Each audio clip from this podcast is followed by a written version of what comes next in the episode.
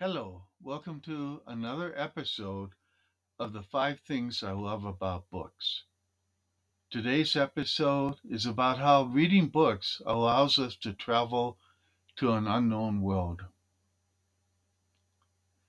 Reading books allows us to travel to a world unknown and lets our imaginations go wild. So says Avigail Gimpel, author of Hyper Healing.